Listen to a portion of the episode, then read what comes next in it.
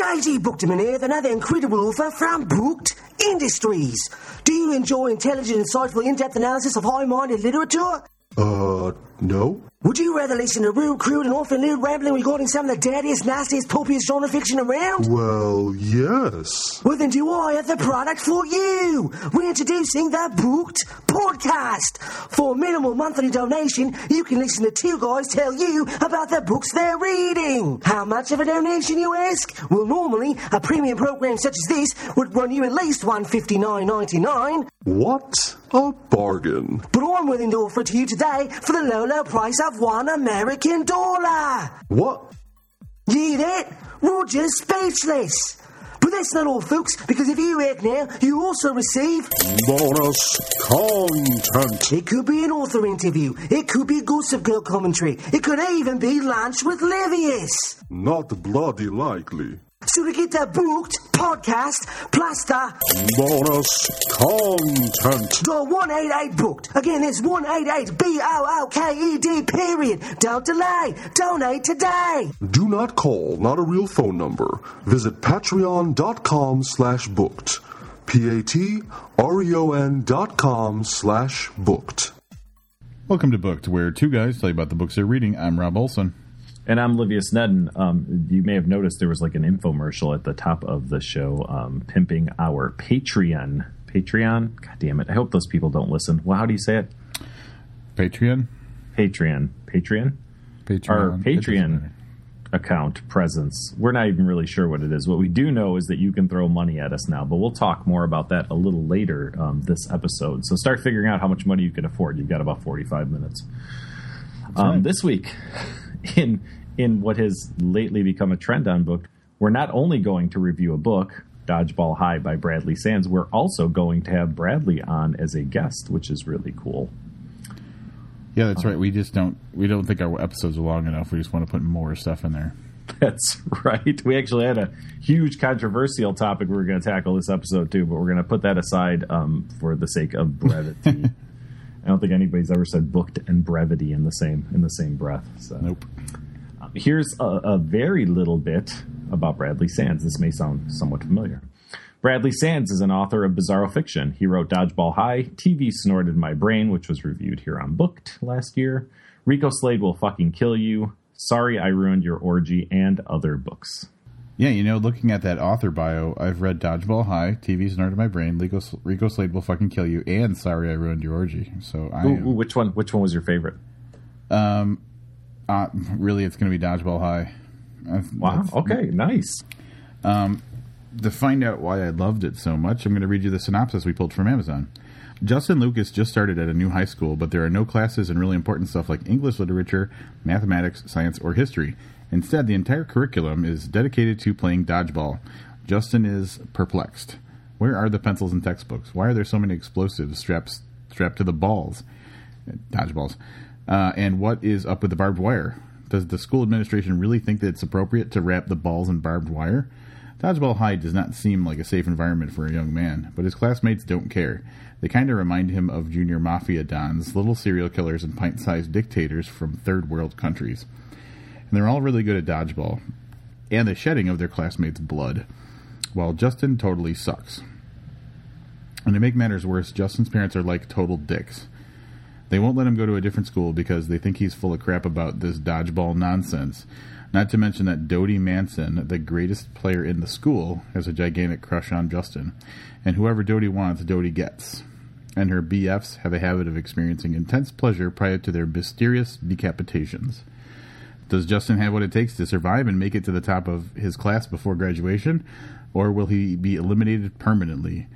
Read Dodgeball High to find out, but watch out for the ball that's coming at your head. Every time we read a synopsis for a Bizarro book, I like I have that that mental picture of the author trying to like pitch the story. Yeah. It, it, it kind of reminds me of a story. I heard. I don't know how true this is, but when Freddie Mercury was pitching, um, from the singer from Queen was pitching Bohemian Rhapsody, they're like, "Oh, oh yeah, this sounds really great," and he's like, "Yeah," and in the middle, there's like a mini operetta. like it just just goes crazy. That's kind of always how I feel reading um, Bizarro synopses. Uh, did you read the synopsis before you read this book? I did not. No. Yeah. What do you think? I, I, would it have affected your, your reading or understanding comprehension of the book? Um, no, I don't think so. Because I expected it to be pretty goddamn crazy, and I did, on some level, understand, or maybe I saw this somewhere without reading the synopsis, that it was about a high school where all they do is play dodgeball. Right. And, and I had to imagine, um, having read TV snorted, uh, TV snorted my brain, and other Bizarro titles, that it was going to get kind of gory. Right on. I mean, yeah, the synopsis did a really great job of kind of of telling you everything you need to know. But the book really starts out with uh, Justin having just transferred from another school, where at least in his mind, and at the very beginning, you're thinking maybe he's he's being honest. Um, he might have a higher opinion of himself than what is actually true in reality, um, and he might be the kind of person that tells himself things to like feel better about himself. But um, he thinks he was like the awesomest kid at his old school, so he's thinking it's going to be no problem to become like the most popular person at this new school. And it turns out that the rules are a little bit different, so he's got a little bit more of a challenge than he was expecting. I um I drew an interesting parallel to Justin and um, one of the hosts of this podcast. And that's exactly what you said that Justin thought that he was, you know, really great, really cool, and everyone liked him. But then they talk about him having a, a robot on his clothing, a picture of a robot. And I know somebody else who may have some clothing that has robots on it. Uh, I only have one shirt with a robot on it, and I might have pajama pants with robots on it. That's exactly what I thought. I was like, this guy is just like Rob. Um, I do have a, a, a shirt that's got a uh, a guy in a diving suit punching a shark, like in the mouth. Where, where, where do you also buy? What was the website that he bought his clothes at? T-shirtmayhem.com. is is that where you purchase a lot of your clothing? I honestly don't know where most of my shirts come from, but uh, Pretty sure that listeners that have at least seen you um, in person or on Facebook assume they all come from bookpodcast.com. pretty much. Are you insinuating that I might not be as cool as I in my mind believe I am? No, no, not at all. I'm not, I'm not insinuating that at all. My fragile wow, my fragile ego couldn't handle. T-shirtmayhem.com is an actual site that has a really loud beeping noise that plays when you go to it. Thanks, Bradley Sands. but um, there's nothing. There's one shirt, and it, it says default T-shirt on it. I think this might be Bradley Sand's side business. We may have to to check with him on this. Really loud beeping T-shirt business. Yeah, did you hear it through my headphones? No. Oh, there it goes again. So All right, never sound like nothing. You know that, right? Yep. Magic headphones. Any rate, so yes, Justin comes to the school and immediately falls for the um, kind of like you were saying about him in his mind thinking like he might be the coolest kid in school. Falls for what he thinks is the hottest um, girl in school, um, Dottie Manson. yeah. Um, who is kind of like a goth, uh, getting a little gothy vibe, right? A little bit gothy. Yes, a little bit. Well, she doesn't think so, but yes, absolutely. Yeah. Um, we should mention that as he runs across people, they all seem to have very famous last names. Mm-hmm. Yeah, and this is something that we put, that is expressly explained. I don't know what middle middle way through the book. You think? About that, yeah. Um, which I don't think it's it's a problem spoiling. Is that um, after being at the school for a while and experiencing the real extreme oddity of like how the entire school is entirely dodgeball focused, and that dodgeball gets very violent and often lethal. Uh, he discovers that all the students are children of serial killers, which that means there's lots of serial killers that have children of the same age. So that's kind of a stretch, but like, um, yeah, That's that's the stretch. that's the stretch. That's the one stretch. we have Bradley on a bit, and we're like, do you really think that there's that many serial killer kids? Interestingly enough, because sometimes I, I miss things, even after that, I was still pretty sure that Dottie Manson was daughter to Marilyn Manson, who I'm pretty sure has killed absolutely nobody. He's killed zero people. Yep. Um, yeah, I'm, I'm guessing Marilyn. I mean, uh, I just, I just said it. Charles Manson, who, um, as far as I'm aware, actually didn't personally kill, a, you know, multiple people. but he influenced people to kill people. And he just got married. I know, right? Hey, congratulations, Charles Manson. Yep. We didn't get. Did you get an invite? I didn't get an invite. No. Loudest car in the world outside my apartment. Um, no, and I mean he's been in prison for 50 years, so you got to give it up to a dude that. I mean, I don't think I could get a 26 year old bride, but Dude, he scored enough to marry some chick, and he's been in prison for 50 years. Tell that to your single friends. I know, right? I'm I am one of your single friends. Mm-hmm. She's probably a juggalo. Let's be honest. I saw pictures. She wasn't a bad looking girl, I think. Right? She looks like she would rob a pharmacy for their like painkillers. Rob. All right. Uh, moving moving back to the book just for a little bit. I promise we'll go off on some other tangent shortly. Um, Justin's immediately kind of drawn into some rivalries, and you know, at first he's kind of just drawn into learning about what's going on. So the classes, unlike you know, as I kind of mentioned in the synopsis, you know, aren't like English literature, but they have like the history of dodgeball and the physics of, do- of dodgeball and and yoga. I gotta say that I don't have a quote from it, but when we get to quotes, there'll be some crazy quotes. But there's a chapter that's like an entire excerpt from the history of dodgeball, like textbook that's supposed to be for that class, and it's probably one of my favorite parts of the entire book. It was very good. It's it's an alternate history of the world, um, where all conflicts have been decided, and the victors of these conflicts have been decided via dodgeball. Yeah, like Martin Luther King's having a dream speech. There was definitely some dodgeball played in that dream. Yep. Yep. So all the worlds, and this is what they're all being prepared for, is that anybody of any power in the world has succeeded via dodgeball, which does sound like a better place than we live now. I have to say. I, I, always had a lot of fun playing dodgeball, and I kind of wished it was something that happened more often.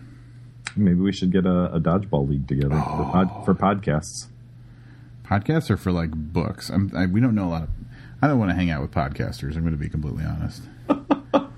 Okay. We're the only guess, cool podcasters that I know. I guess it would be a, um, I guess book related. Yeah. Yeah. Something we could do at AWP. Rent a little gymnasium. Holy shit, that's an excellent idea. telling you, man. Sometimes I have those ideas. Oh, we got to work on actually seeing if we can do that. Like, just like renting out like a like a auditor like a gymnasium at the Y, like a room, you know. It's, it's, a conversation to me and my boss. Hey, listen, I got to take uh, I got to take the week of whatever in March off. Oh yeah, what are you doing? I've got to go to this uh, this author dodgeball tournament in uh, in Minneapolis. We're live streaming a dodgeball tournament between writers. This is this is pretty goddamn genius. Holy shit! I can't wait to do this. All right, we're we're on. We're gonna put that together. It's that and uh, oh, what was that game? Mid, the midnight game. That's all slated for Minneapolis. Oh yeah, the midnight game from the the, the Halloween Spectacular episode. Yes, sort of. But anyway, yeah. So there's more to the there's more to the story. Um, it's just really easy for us to get off on tangents. Uh, apparently, this episode. Um, it turns out so so basically from the point where he kind of figures out how the school works. Um, there's a little bit of a romantic thing going on with him and um, Ms. Manson, like we mentioned before. Uh, but uh, really, it comes out to the point where different clubs in the school are their own dodgeball teams. So, like, if you had like a chess club, they would be the dodgeball. They're you know they would be a team that would play against like fucking. I didn't do extracurriculars. What are other kind of clubs? Well, there's the stunt club at that particular school. right, which is just a bunch of like weird people. I think there was a math club. right math chess club like all those different like you know extra extracurricular clubs have their own teams and they end up competing against each other to be basically be like the the top team of the school um, and it becomes imperative for Justin or in order to, to to win the woman to uh, to be on the team that uh, is the champion team I guess right more or less Yep. Yep. yeah So obviously he makes, um, you know, I was gonna say he makes friends, but not so much. But he does make a lot of enemies um, through his course of doing this, um, including the principal. um, and then he's got some mysterious stuff he's trying to figure out. Uh, that's weird stuff that's going on with his parents too. That plays a little, uh, a very interesting side story. yeah, that was really weird and not not super disturbing, but uh, pretty disturbing. Um, pretty disturbing stuff. But yeah, that's kind of like the the chunk of the story. Is it starts out him just like the the transplanted kid trying to figure out the new place, and then dodgeball gets all crazy on him, and now he's got to win the girl by winning the dodgeball competition. So it's got that kind of like classic '80s, you know, '80s movie kind of vibe to it, right? I, I would, uh, yes, yes, complete with montage. There was a montage, yeah. So it's not uh, a real story unless there's a montage. That's I don't know about that. Some things.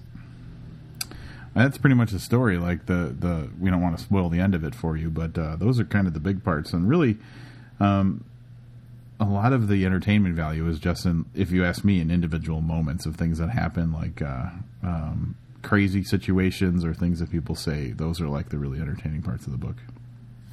Oh, I have to agree. Um, sadly, I will have zero quotes um, this episode, not because I didn't have a bunch of them, but I managed to misplace my Kindle. I think it's sitting on my desk at work. Please don't tell me you left it in your car and someone stole it. No, nope, that would be the nope. second time. Nope, I'm pretty sure that the serial Kindle um, thief is not. Uh, yeah. I tell you, I thought I lost my wallet today, so getting ready to leave work just a couple hours ago, and uh, I, I, walk out the door and I'm walking toward my car, and I'm usually I got my wallet in my coat, and I reach and I'm like, oh, it's not there. So I go and I check my pants pocket, and it's not there. This never happens. This is not something that happens to me. So I go into like full on panic mode, and after about five minutes of searching, I found it in a gar or not in, but near a garbage can next to where my coat was hanging up. So it must have fallen out when I was putting my coat on. That is uh, that is better than you found it um, near a garbage can where somebody had uh, taken all the cards out and yeah, and just threw it in the trash. Yeah, so I panicked. That Definitely panicked. Uh, were you insinuating we were going to do some quotes? Because I am so ready for that. Yeah, you. Well, you're going to do some quotes. I'm going to sit here quietly.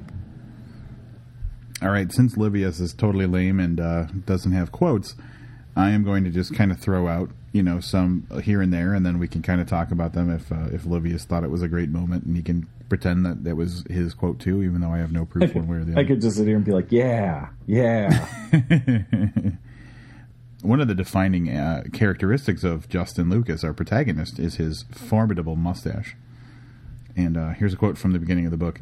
My stash is so formidable that one time I went to a Magnum PI convention and Tom Selleck himself gave me a high five and a chest bump. Being a guy who has a formidable mustache, um, I do believe I did have that quote. Not even joking. and being a, a, I don't know if it's just being a Bizarro book or a Bradley Sands book or just a book that takes things to such extremes. You have to understand that anything that would typically be um, offensive is just kind of par for the course. So um, if you're go- if you're going to be offended by any of these quotes, then this is definitely then you don't understand the, the purpose of, of reading Bizarro or reading books like this. So I'm just going to go for it. I hold my ball behind me and aim for Louis because the quickest way to get everyone's respect is to take out the biggest retard. Very, very valuable life lessons to be learned in this book too. this is an indication of um, of the delusional state that our protagonist may live in.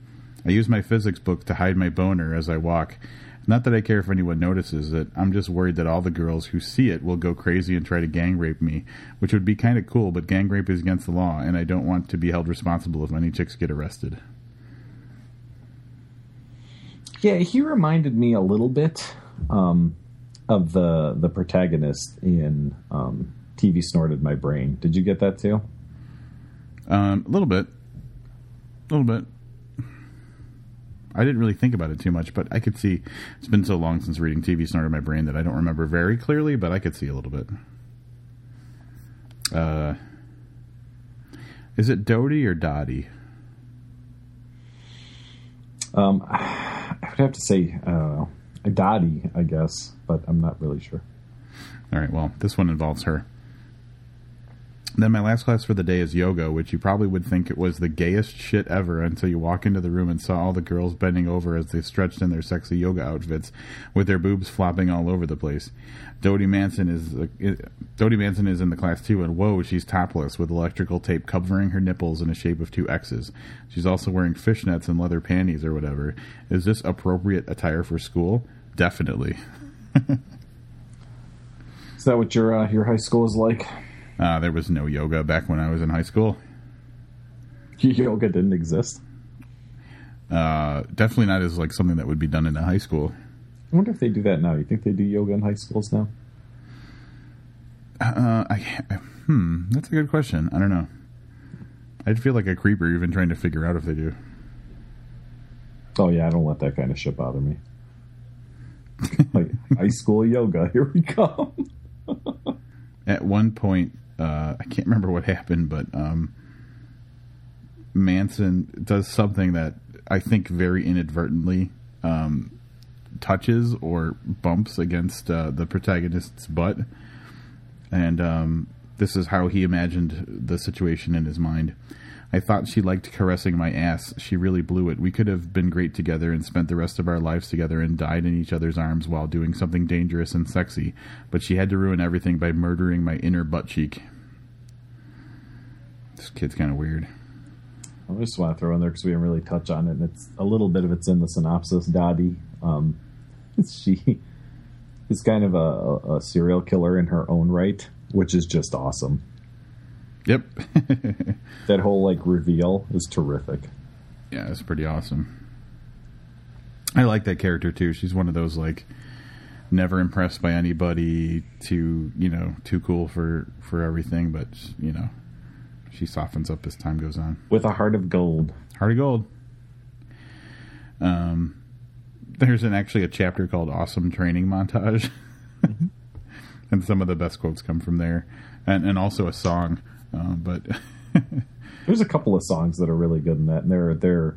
Do you have quotes from them by chance? The song? Yes, I do. I've even put one quote on Facebook already. They um, are in the vein of, uh, I, I would imagine, of "Eye of the Tiger" by Survivor, right? Yeah. So here's a quote, and then we'll I'll read some of the lyrics from the song. When things get tough, you got to believe in yourself, or you're just a big wimpy crying wet pussy.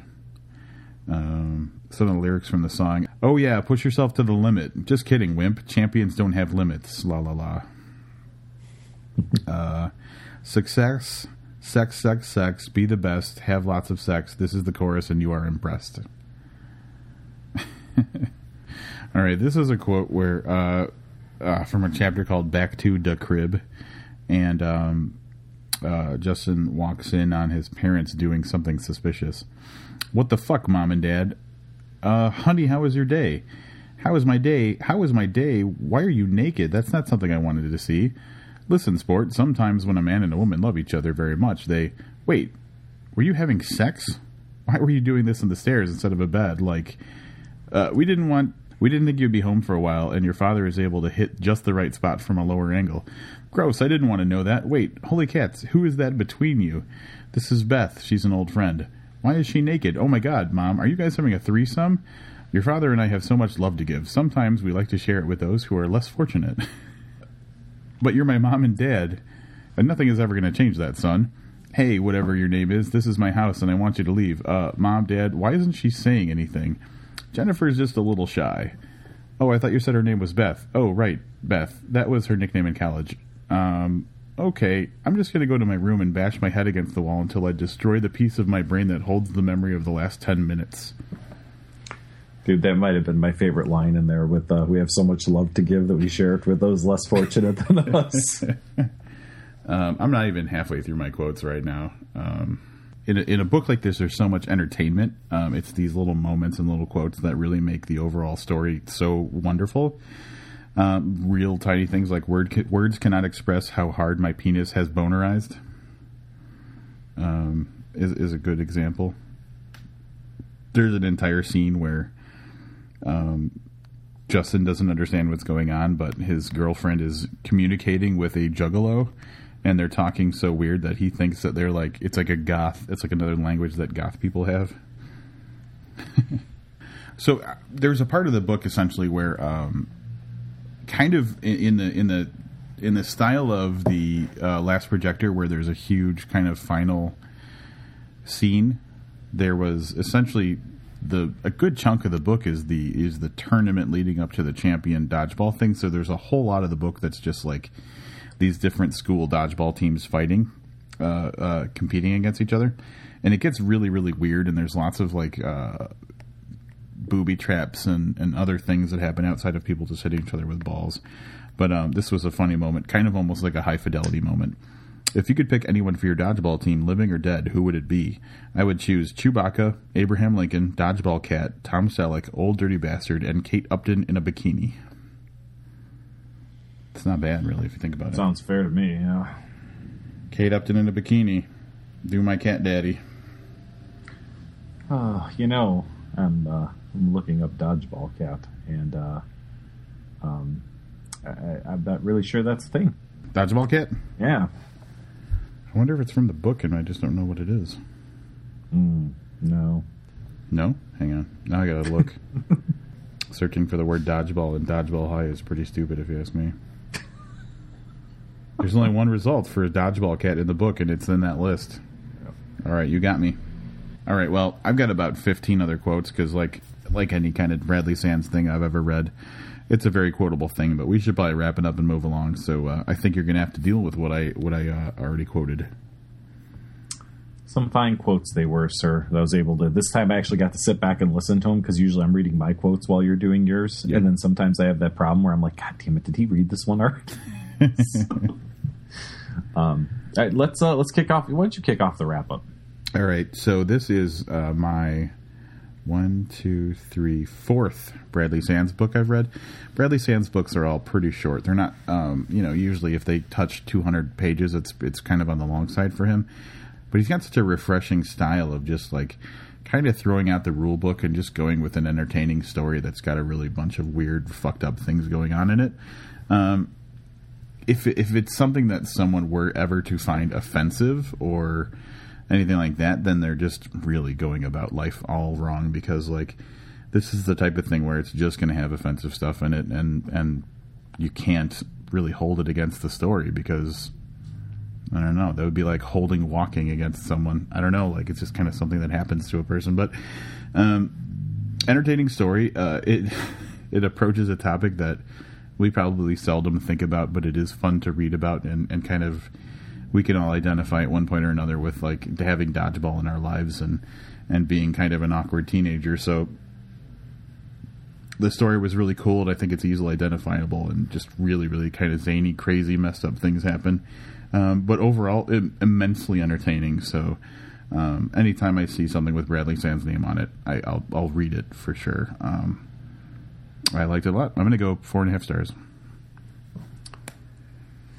Yeah, Rob kind of covered. Um, I don't know. I guess we've either gotten lazy or just very accustomed to the things that we uh, that we do. We um, kind of forgot to give that you know that whole this is this is what Bizarro is, and it, it, it doesn't always make sense in the real world, and that's not the point of the story. So these things can come across as as you know silly or, or stupid, or maybe nobody you know someone wouldn't understand what the point of the story is. That's not. I don't think that's the point of Bizarro. I think the point of Bizarro, at least primarily for me when I approach a book like this, is as Rob said, entertainment. And God damn it, this is a pretty entertaining book. Um, it's got a lot of laugh out loud moments. Um, I don't know about you know, Rob was talking about everyone knowing about being an awkward kid in high school. I was an awkward kid in high school. I have no idea what he's talking about, but sure, for Rob and for some others, that might that might be a thing. Um, it, it was a lot of fun, and you take a, a topic as as you know uh, mundane as dodgeball, and you throw in a little bit of murder and some some clever characters and a lot of great one liners. And what you have is a really really entertaining book. So I really enjoyed it, and I'm going to go four stars. Boom.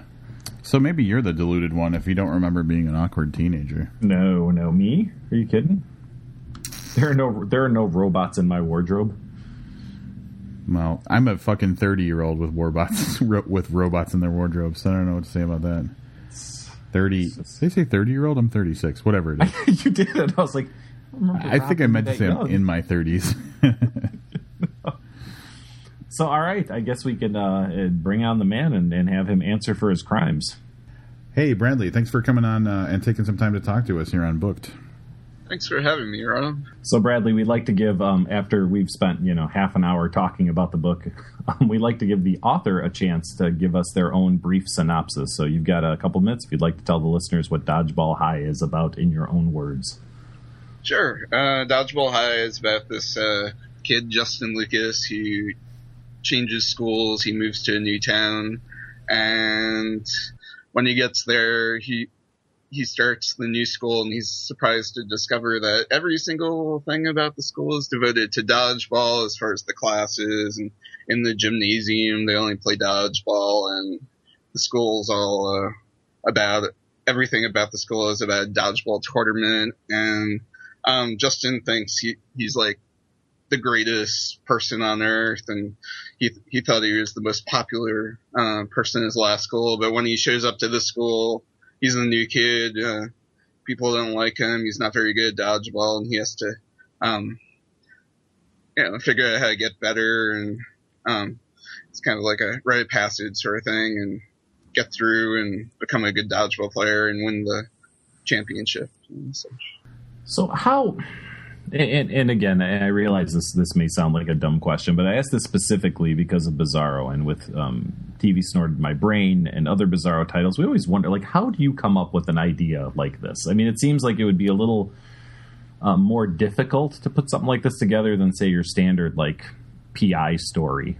Oh well, I, I guess I have a long answer for that. First part is um, I saw this Takashi Miike movie called uh, Crow Zero where it's all about um, a high school where it's all about kung fu, and I don't even know if they have classes. Everyone just fights against each other to trying to get to the top of the hierarchy as far as being like the number one gang in the school. And I thought, hey, this kind of thing would be really cool if it were about dodgeball instead of um, martial arts. And second part to that question is, um, every year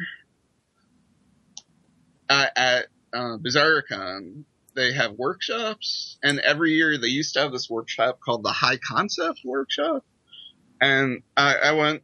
I, I just came back from BizarroCon. They didn't have it, possibly for the first time. I don't know if they had it last year because I didn't go last year, but it's all about uh, coming up with a title, a tagline, and a back cover description synopsis for a book that uh, I haven't written yet. And then we do that and we bring it to the convention and we meet and go around the table and everyone says whether or not they would buy the book based on all those things. And if not, uh, what the author would need to do, what changes the author would need to do to get the person's sale. So I, I came up with Dodgeball High. Um, for that for one year, and um, and everyone was into it basically. So I, so I decided to do it. Actually, I mean, most of the books that I I did I did that workshop maybe like five, four or five times, and almost every time I would write a book or a novella um, out of what came out of it that seems like a pretty good way to make a decision on. Seriously, that's you know because you have a room of like-minded people and you toss it around. At some of those, did did a lot of people get like a thumbs down? Yeah, yeah. Good. Um, I mean, that's good because at least then you know you're getting honest feedback, and not everybody's like, "Oh, that's a great idea," you know, and just kind of throwing it out there. I mean, some some pretty well known titles were come up with that way. Uh, as far as my my books, Rico Slade will fucking kill you, uh, Quake, and um, the Ass Goblins of Auschwitz, and probably others. I can't remember. The thing that's been all right, so and I'm sure that you've got this question. Like pretty much anytime you go to a, a, a topic like this, um, you probably get this question tons. But um, if you, I'm gonna I'm gonna frame it in a specific way. If you if you had to frame your personal, possibly childhood or whatever experience with dodgeball, would you be more Justin how he thinks of himself or Justin how he really is? Um. Well, I, I was really good at dodgeball, but um, in junior high, I wasn't a popular kid, so this is kind of like sort of answering your question, but sort of avoiding it. I wasn't a popular kid, so I always picked the captains always picked me last or second last, but I would always do really good, and it was because I took out my frustrations by playing dodgeball and got back at the bullies by uh, giving them pain. And I, I wasn't I wasn't very good at many sports besides dodgeball and tennis. Oh, tennis, nice. we love this idea so much that Rob and I are trying to put. This is no joke. If you listen to the front half of the podcast, you'll you'll hear us talk about AWP is in Minneapolis this year, and we're going to be there. We're trying to figure out if we can get a dodgeball game together amongst you know bookie types. Yeah. That would be awesome. We we tried to do one at BizarroCon, but um, it was icy as far as the ground, so uh, we decided it was too dangerous because there was nowhere to play indoors. Wow. All right. Well, yeah, we were I was thinking like we'd have to like see if there's a local YMCA or something that we could get like a court or something, but like throw down on some like legit dodgeball. It's Yeah, the it, it seems like it's pretty difficult to play in a outside in a place without walls. So I didn't really understand how it would work out, considering like probably a lot of the balls would get lost. it's kind of doomed from the start. It sounds like, but it is one of those topics that, um, like for me at least, it it has this warm spot in my heart. And even if like I'm just kind of romanticizing my past, like dodgeball is just cool. I like it. Yeah, me too. I, I don't think I've played it since junior high, but I want to eventually. Once There you go, Bradley Sands Adult Dodgeball Club. Well, if you're on AWP in Minneapolis, you can be on Team Booked. Yep. oh cool. I don't, I don't know if I'm, I'm probably not coming, but if I do, I will. Special referee.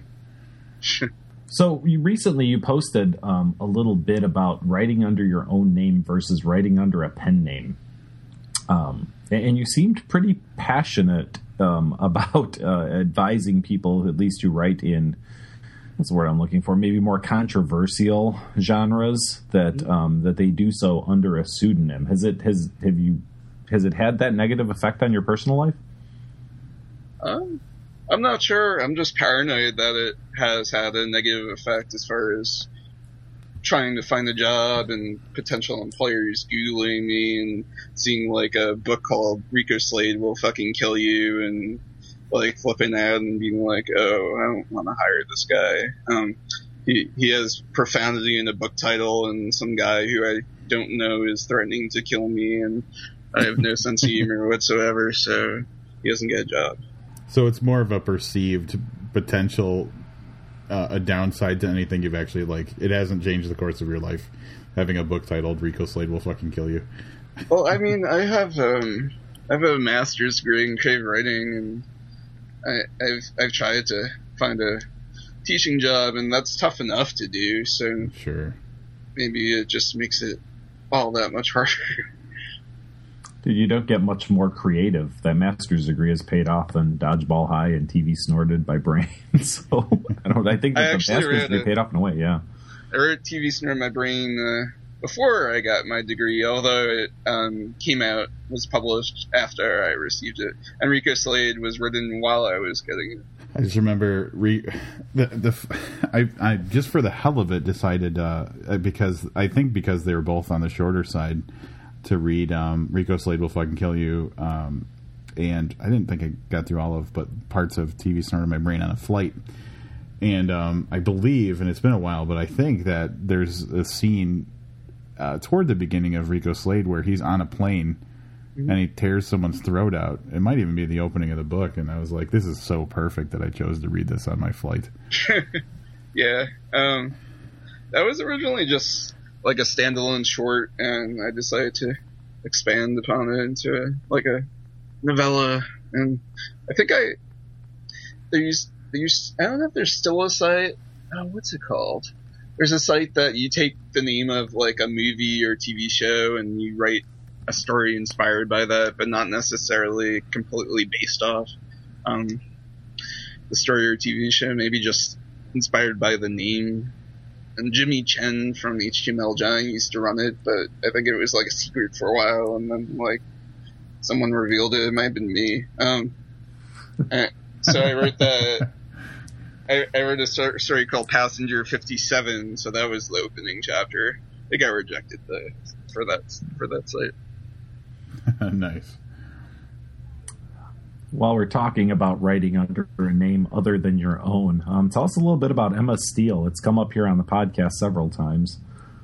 Okay. Um, Emma Steele is uh, a pen name, a collective pen name uh, for various authors for um, for supernatural erotica. There's only been two stories uh, written by her, one by me and one by a friend of mine. I, I won't say his name, and I I decided to write a supernatural erotica story because I edited uh, a story. I was hired to freelance edit it, and I, I thought it would be a lot of fun to write one of my own. So I was thinking about like what would be like um, the zaniest monster to work with. So I thought of Slender Man. Um, I think at the time there may have been like one or two other erotica stories starring Slender Man, but I wasn't aware of this. I thought it was like being so original at the time. So, so I wrote the story called I Slept with Slender Man and I kind of embraced the badness of erotica, even though I haven't read very much of it. So it was, um, intentionally bad. Although, since I'm not used to writing erotica, I'm sure there's some unintentional badness going on.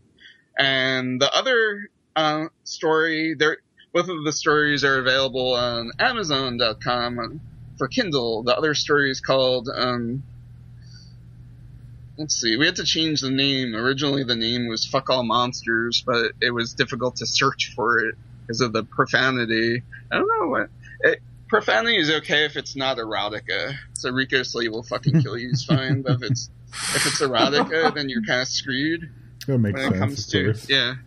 Um, Debbie does Monsterland. That's what we changed it to, and and we didn't even change the character's name to Debbie in the book.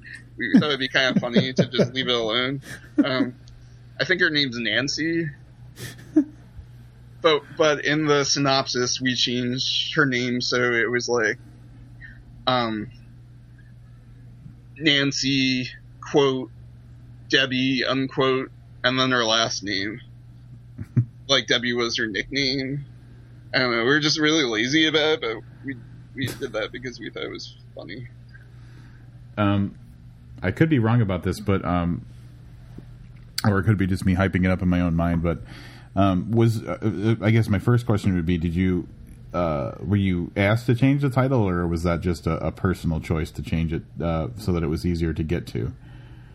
Um, personal choice, so Gotcha. people would actually be able to get to the um, book slash story if they typed it into Amazon.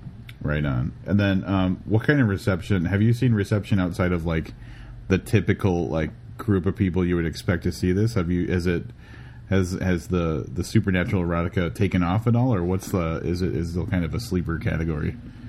It it's taken off for other people, um, not for me. I thought I thought just the idea of Slender Man would sell copies of it, but not apparently not so. Um, doesn't seem like it gets many reads. Although, like one time there was this uh, Goodreads book club who read like fucked up um, paranormal erotica who read it and they all like gave funny, awesome reviews, and everyone was a lot of them were like, "Oh, this is so bad, it's good," which was exactly like uh, exactly what I was going for, and that's just difficult to make happen. Usually, if you try to make something so bad it's good, it ends up being so bad it's bad. So I was very pleased with that reaction. Yeah, I thought they were both really entertaining, and and again, I mean, taken with a grain of salt. Four hundred pages of that probably wouldn't have been very entertaining, but in a nice little lunchtime read, both of those stories I think really kind of hit the spot and were were clever and funny enough to to make them worthwhile. Oh, thanks. There's actually going to be a sequel. to uh, Debbie Does Monsterland, and I hear I seem to remember it, it, it's it's a lot longer. I think it's around twenty thousand words. I haven't read it yet. I was kind of hoping there would be because it left a little bit of a, a, cliffhanger ending there. Yeah, there wasn't much to the big monster orgy at the end. Well, yeah, I mean, that's what I figured. Like, uh, spoiler, sorry. we spoiled the uh, the supernatural erotica. Um, there's sex, uh, but that's what, I just assumed that it was always intended to be kind of a multi-part thing because the way that it was left off was so um, things are just heating up that I figured it was like an intentional move. Uh, I'm not sure. really just say yes. yes. it was always the plan. so I personally have read obviously Dodgeball High because we just reviewed it, and TV Snorted My Brain, which we reviewed. I actually just looked at it. This was like uh, over hundred episodes ago, so we took that we took that one on a long time ago. Um, and Rico Slade, and I read Sorry Ruined Your Orgy, so I'm pretty well read in the Bradley Sands world. Um, and they're all pretty dynamically different from each other. The the kind of the main thread I would say is probably the the level of um, absurdity and, and entertainment, which I think is what my favorite thing about your writing is, is how entertaining they are. But uh, understanding that they're so different from each other, do you have one that you kind of have as a personal favorite, or do you like them for different reasons? Well, currently my personal favorite is um, Dodgeball High, and it's probably just because I think it's by far my best, and I think it I could talk a little bit about that. Um, it was just a big challenge to write it. Um, I created this voice of this character, and he's uh, the the way he speaks and writes is unlike my own voice, and I so it was almost like um, method acting every every time I worked on the book, and I always try, I tried to make it really distinctive, and it never became my own voice. So um, it was just a really tough book. Um, my other books were written um, a lot quicker, and I don't know. Um, Rico Slade's also one of my other favorites, but that's more like that was more like my own voice at the time, so it was easier. Rico Slade is really extreme, if I remember it. Like. Mm that is just it's just nonstop like violence. It's really f- and I'm obviously a, a, satirical element to it, but that one definitely way more hardcore with the violence than the other ones.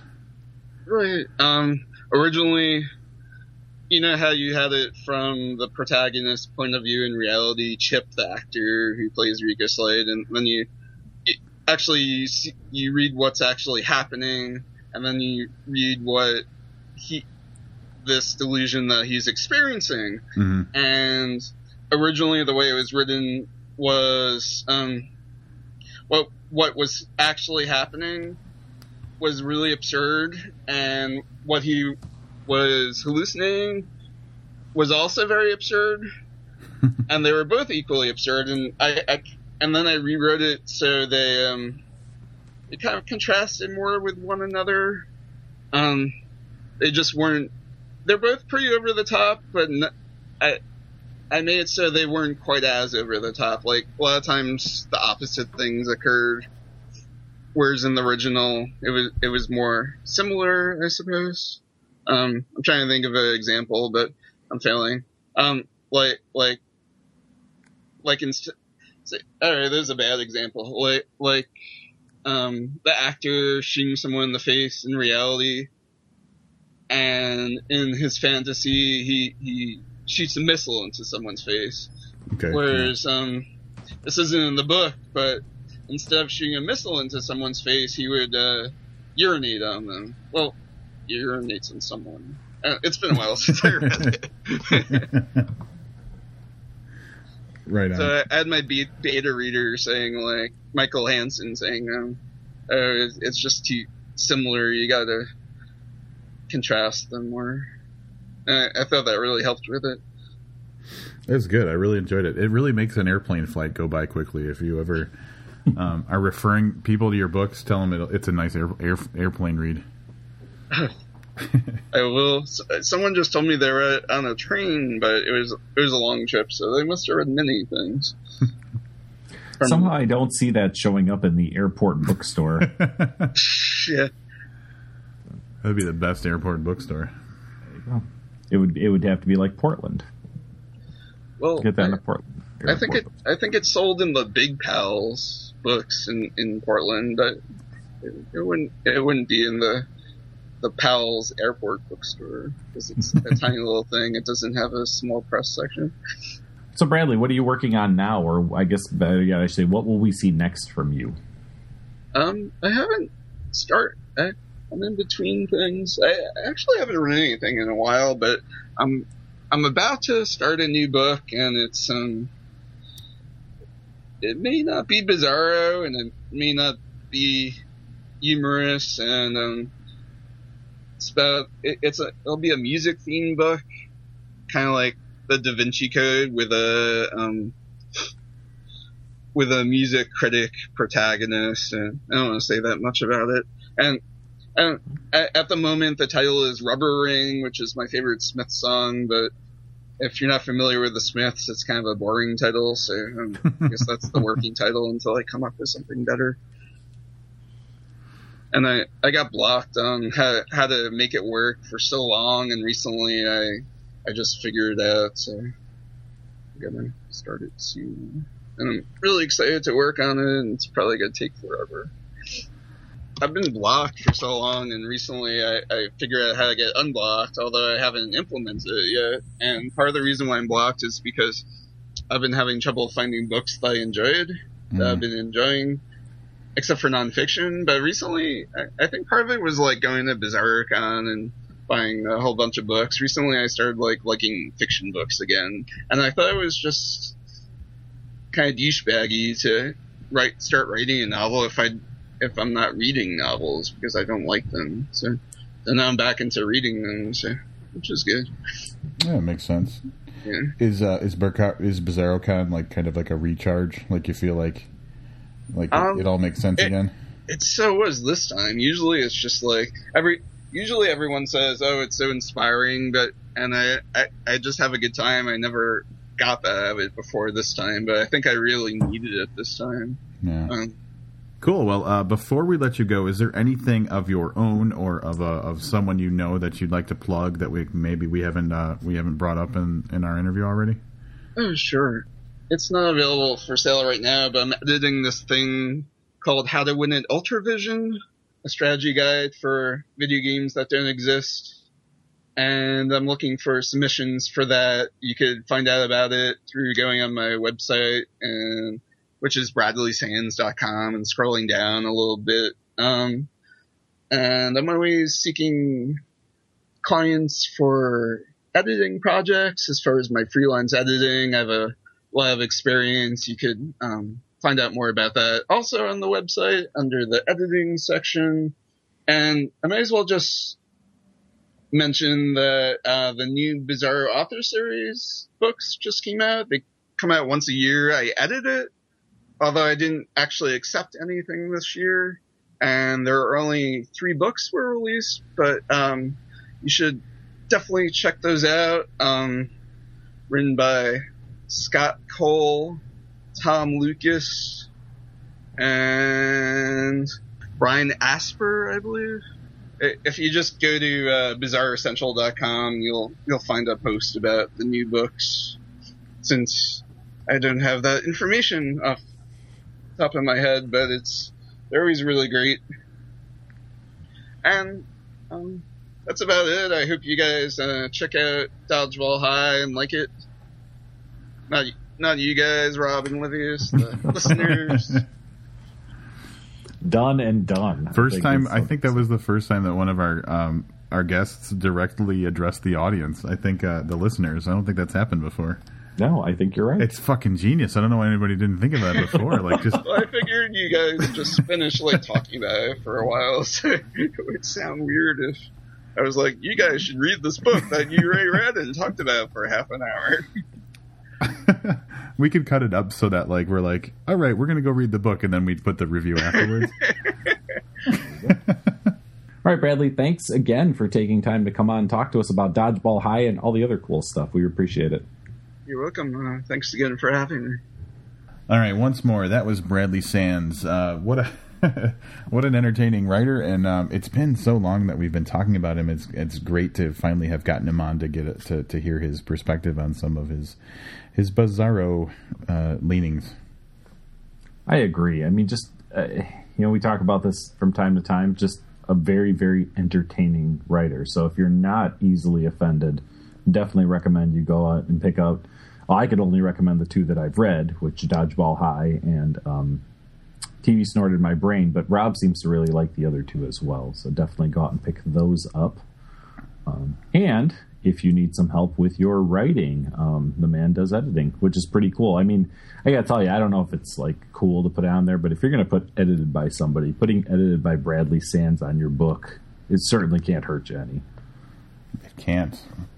And if there's one thing I've learned from reading um, uh, uh, books in a, in the spectrum from from being extremely independent authors to being um, you know f- you know big five publishers benefiting from your your manuscript will benefit so much from having an editor look at it. yeah, that's yes, very very, very true. I mean, like even like the mid level. I, I mean, the the more established, like longer standing, more legit publishers, if they don't go through a proper editorial process for the book, it, it, it just feels so kind of hacky and, and you know amateurish. So getting your, your stuff properly edited is definitely going to be a great benefit for, for anybody. I I as a person who has suffered through garbage, um, really recommend getting your stuff edited if you are a writer. Because we want to make life easier for us. Don't That's make really me suffer through your garbage. Don't make anybody suffer through your garbage. exactly. So bradleysands.com is where you can get information on um, a variety of things. So, but uh, catch up with what Bradley's doing and definitely throw him some work. Have him help improve your crazy ass bizarro or non bizarro story for that. Rob, yeah. I've got just tell people I have a brilliant bizarro novella, don't I? I'm not sure what it is. I don't want it to get out there in the wild in case I decide to do it. But you know, if I ever do it, Bradley Sands might be uh, the the name, the little name under the big name. You know, the James Patterson yeah. edited by Bradley Sands at the bottom. That's yeah. probably how that would go. Uh, I put James Patterson on there because then I'd be guaranteed to sell more than 50 copies. So. That's true. I can change my name legally to James Patterson. And we can start writing books. Um, oh, could we get away with that? Um, what, what could they do? You can't sue me for having a name. That's true. Huh. I know the Screen Actors Guild won't allow you to act in anything if you have a name of somebody who's already registered in the Screen Actors Guild. Oh, really? Like if I came in there as Brad Pitt? Yes. Well, that's that goes back. It's um, Trey Parker and Matt Stone from mm-hmm. South Park. Yeah. When they were doing whatever movie it was they were doing, um, they told Trey Parker he had to change his name or he couldn't register with the Screen Actors Guild. So he told them that if he had to change his name, he was, going to change his name to SAG Kills Babies. Screen Actors Guild, SAG Kills Babies. and apparently, well, I, I guess the thing was there was like a Trey Parker, but like the guy was dead or like had been in one thing like 30 years ago. Right, it was right. like, you know, it wasn't like he was trying to do, like you said, Brad Pitt. Um, so SAG, I guess, relented and let him use his actual name. Good. Fuck that, stupid assholes. Yep. Um, you want to know what I'm going to do now? You are no, no idea. You don't want to know, or you don't? No, know? I do want to know. I was going to guess, but then I thought there's so many things you could do now. I'm not going to try. I'm going to go out and read "I Slept with Slender Man." You should. You should. You like that. You like that erotica shit, don't you? I do. I like it steamy and supernatural. Dude, I gotta tell you, fuck all monsters. Debbie Does Monsterland was so entertaining, and it. I, I'm so glad to hear there's a sequel because honestly, I've thought about. It. It's like, man, it just left off like it, like the best part. so, so and sounds. That was definitely one where um, Livius uh, so often with shorter pieces will say like, uh, um, I, you know, it suffers from not being long enough, and that's what I felt about Debbie Does Monsterland. It was, it definitely needed to be. There needed to be more to it. Very cool. Now we got to be on the hunt and figure out who uh, who the other author is. Yeah. We got to do some detective, like XXX Seamus style detective work. We're gonna Google some shit. That's right. Google foo. we should probably wrap this up. Hey, what do we got We coming up next? should. Uh, listen, only two things. Well, three things to talk about. So next on the podcast, we're going to be reviewing Bird Box by Josh Malerman. Uh, I think think the episode after that is going to be our holiday extravaganza spectacular or whatever we're calling it this year. Um, it's going to be our first actual kind of holiday one where we do something special. So I'm very much looking forward to that. We'll be joined again by Jesse Lawrence and Amanda Gowan. Um, I have turned over the reins of planning this episode to people that aren't me because the last time everything I had planned kind of fell flat on its face. Still a very entertaining episode. Um, Hey, I had a question, and we might as well just do this right on the podcast. Um, it occurred to me that when I was thinking about this uh, how, uh, the holiday episode that we are doing, that um, w- we did Donnie booked last year, and we're definitely not doing that again this year because we had too much David James Keaton. We know he's going to win.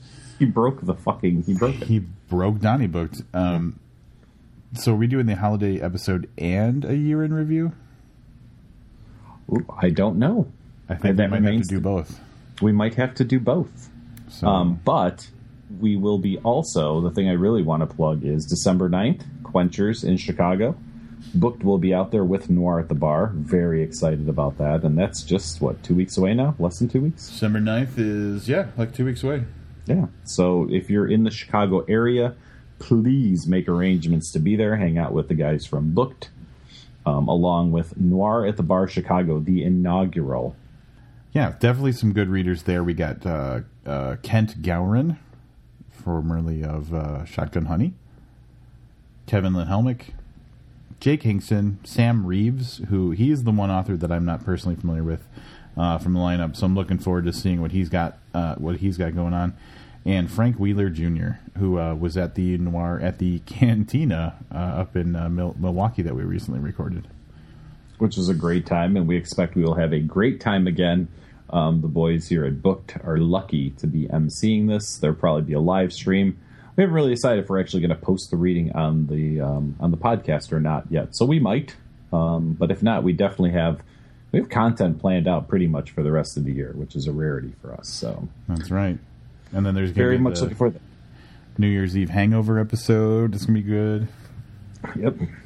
But before we go, I did promise that we talk a little bit about what you heard at the top of the show. That was um, booked special reporter, um, Triple A, um, A. Adam Otten, um, plugging Patreon, Patreon, Patron, whatever, um, where you can help support Booked by pledging as little as one dollar a month.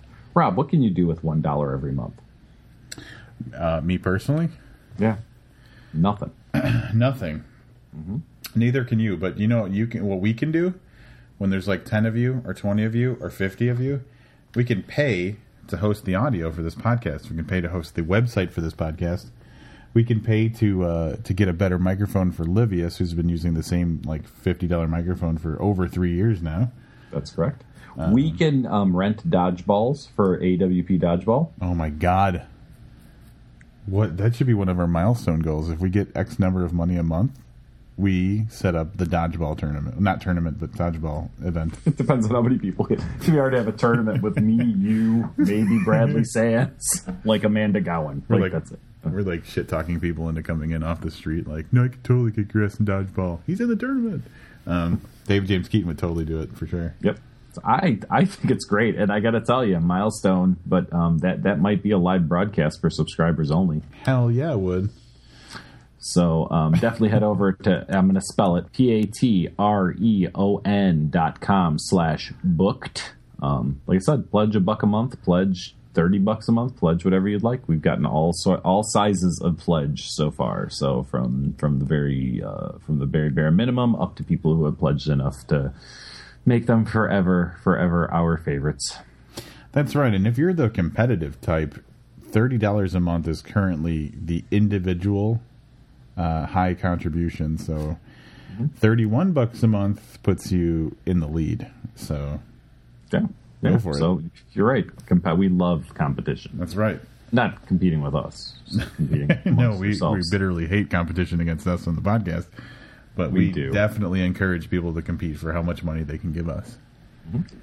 So get in um, soon. We do know we, we're pretty sure that one of the perks of being a contributor is getting these episodes 24 hours before anybody else does. And get the feeling that's going to start in the next few episodes. That's right. Plus, a much more um, definitive structure of rewards and milestone goals are on the way, um, and we will be rewarding our contributors as quickly as we can. Uh, considering we haven't actually gotten any money yet, I don't feel bad about it. That's this is true. We're just waiting for the big fat paycheck to come. So until next time, we'll be back with Bird Box. Until then, I'm Livius Nedin. And I'm Rob Olson. Keep throwing balls at each other. Balls, balls, balls, and